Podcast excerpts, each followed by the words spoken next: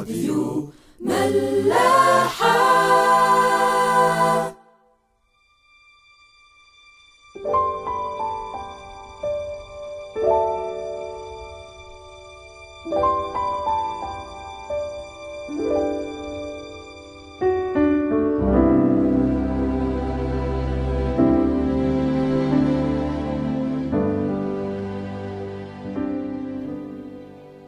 أهلا بيكم في حلقة جديدة من عيش وملح.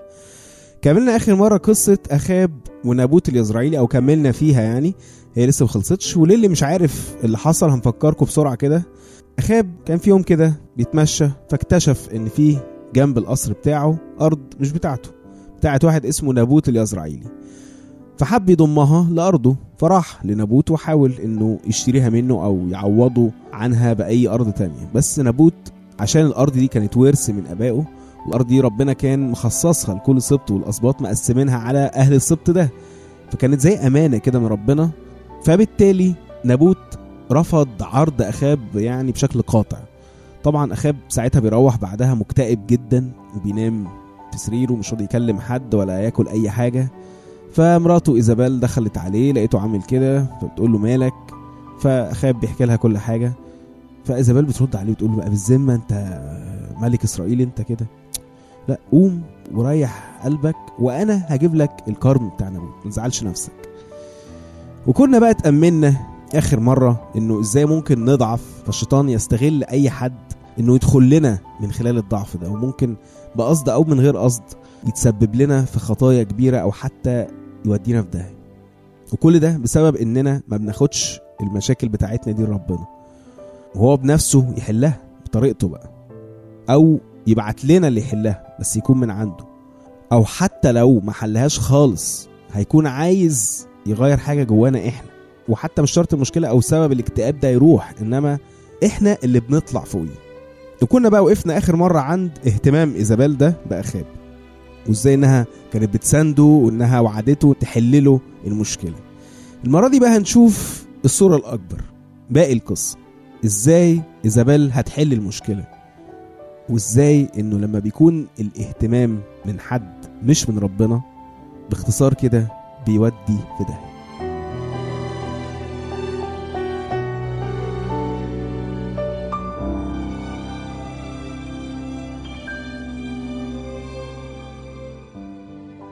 سفر ملوك أول إصحاح 21 من أول عدد 8 ثم كتبت رسائل اللي هي يعني إيزابيل باسم أخاب كتبتها باسم جوزها الملك وختمتها بخاتمه وأرسلت الرسائل إلى الشيوخ والأشراف الذين في مدينته الساكنين مع نابوت. يعني دلوقتي كل الناس اللي بتقرأ الجوابات دي فاكرة إنها جاية من أخاب. يعني إيزابيل عاشت حياتها.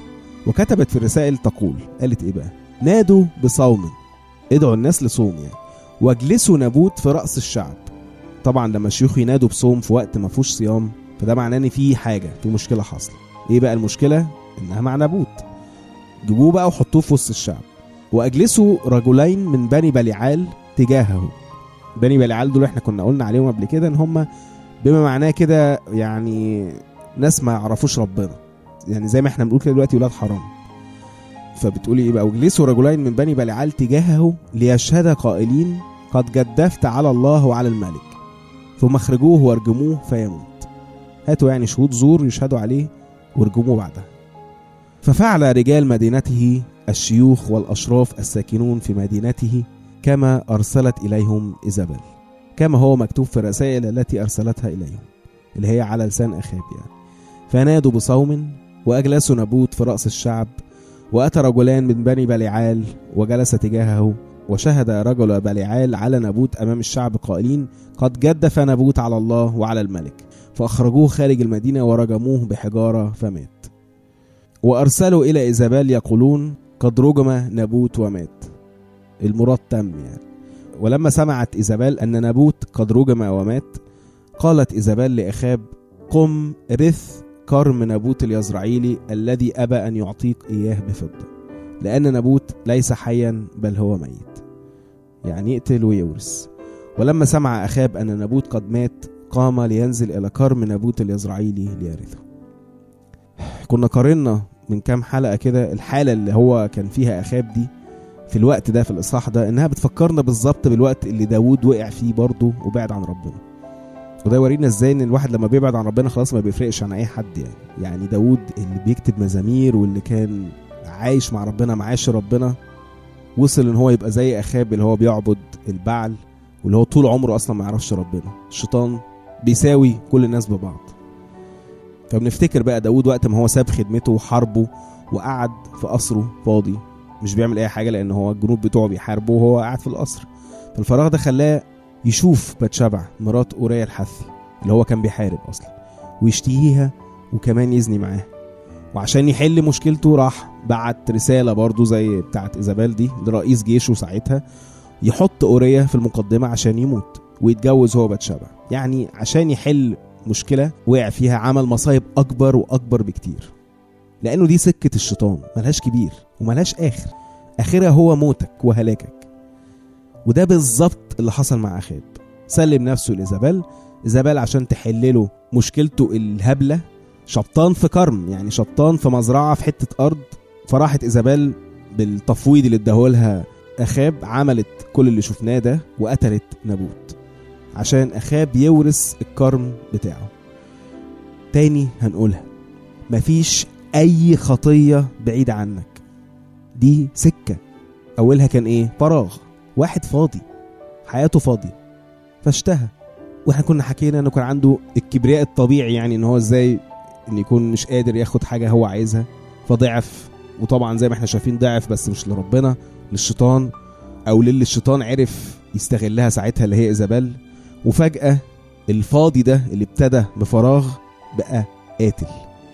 يعني من الآخر كده أنت لو فاضي حياتك فاضية ومش مع ربنا بجد ممكن قوي يوصل بيك الحال إنك تشتهي وتزني وتقتل. اوعى تستبعد أي خطية عنك. عايز تبعدها؟ قرب من ربنا وقربه منك. وتميلي بيه. فتتحصن بقى. مش ضد أي خطية وبس لأ ضد أي يعني عفريت أزرق. مزمور 91 هقرأ لكم كده منه حتة. أعداد واحد لسبعة. يقول لنا كده الساكن في ستر العلي في ظل القدير يبيت. أقول للرب ملجئي وحصني إلهي فأتكل عليه. لأنه ينجيك من فخ الصياد ومن الوباء الخطر. بخوافيه يظللك وتحت أجنحته تحتمي. ترس ومجن حقه.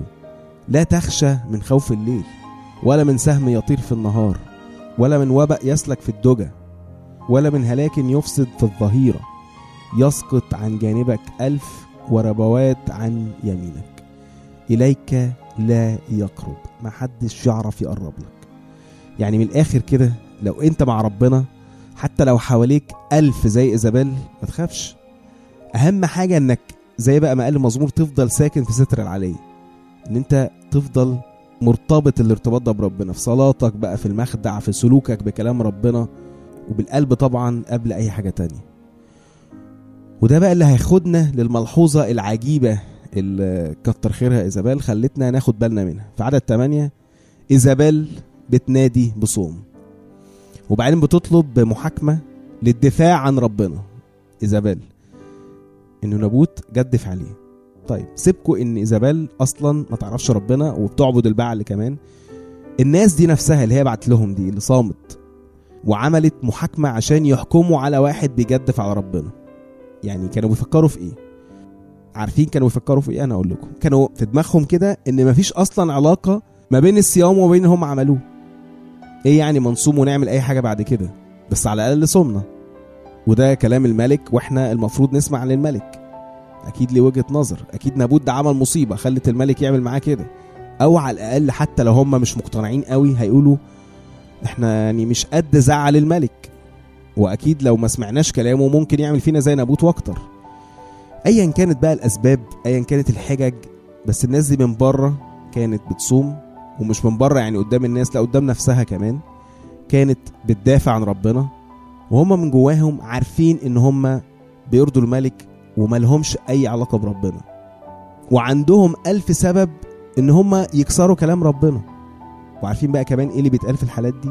إن ربنا هيفهم. ما كله عشان خاطر عيالنا عشان خاطر ما يتيتموش.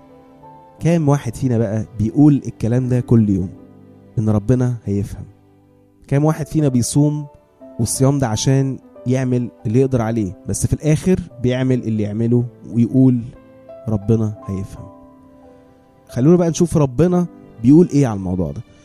اشعياء واحد أعداد 11 ل 17 ربنا بقى بيكلم شعبه بيقول كده لماذا لي كثرة ذبائحكم؟ يقول الرب اتخمت من محرقات كباشل وشحم مسمنات وبدم عجول وخرفان وتيوس ما أصر. جالي تخمة من الذبايح اللي أنتوا بتقدموها بدون قلب. أو هنشوف بعد كده يعني هنفهم بعد كده هو بيقول كده ليه. حينما تأتون لتظهروا أمامي من طلب هذا من أيديكم؟ أن تدوسوا دوري. دوري يعني البيوت بتاعتي. جمع دار يعني. لا تعودوا تأتون بتقدمة باطلة. البخور هو مكرهة لي. شوفوا بقى الموضوع وصل ليه إن البخور حتى اللي الناس بتقدمها للصلاة ربنا مش طايق يشمها. رأس الشهر والسبت ونداء المحفل لست أطيق الإثم والاعتكاف. رؤوس شهوركم وأعيادكم بغضتها نفسي. صارت علي ثقلا مللت حملها. يعني الصيامات والأعياد والحاجات دي ربنا مش بيقول لنا يعني ما بقتش فارقة معايا. لا بكرهها. بقت تقيلة عليا. زهقت من الحمل بتاعها. أنتوا متخيلين ربنا بيقول إيه؟ فحين تبسطون أيديكم أستر عيني عنكم وإن كثرتم الصلاة لا أسمع. ليه بقى كل ده؟ أيديكم ملقانة دما فيها ظلم. هو حد يفتكر إنه ده عشان الخطايا اللي إحنا بنعملها؟ الفكرة مش في الخطية. ما كلنا لازم بنعمل خطايا وربنا عارف كده وربنا أصلا بيقول لنا إن أنا جيت عشان الخطاة والتعابين عشان يتشفوا. إنما هو الظلم والأنانية الحاجات دي مش خطايا ده افتراء دي مش سقطة ده تحدي. فربنا بقى بيكمل كلامه ويقول اغتسلوا تنقوا اعزلوا شر أفعالكم من أمام عيني. كفوا عن فعل الشر تعلموا فعل الخير اطلبوا الحق انصفوا المظلوم اقضوا لليتيم حاموا عن الأرملة. وناخد بالنا ربنا مش بيقول لنا لازم توقفوا خطية قبل ما تصوموا لأنه مش هينفع أصلا.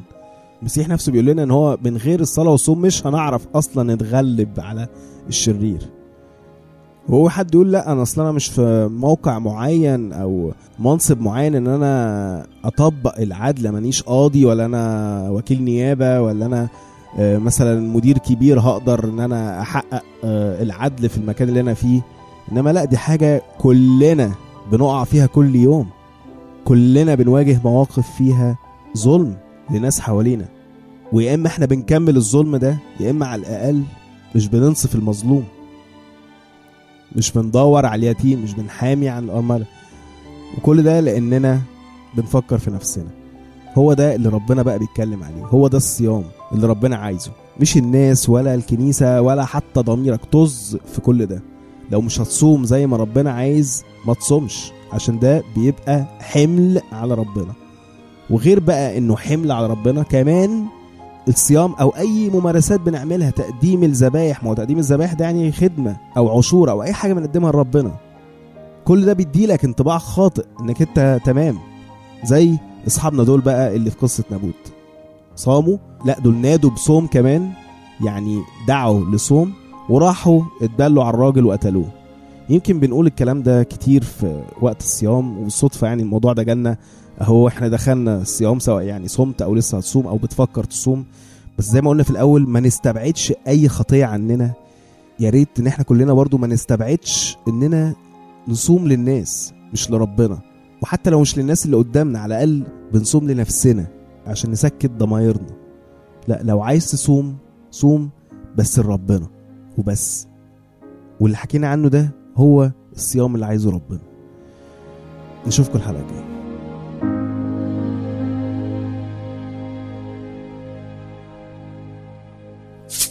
راديو ملاح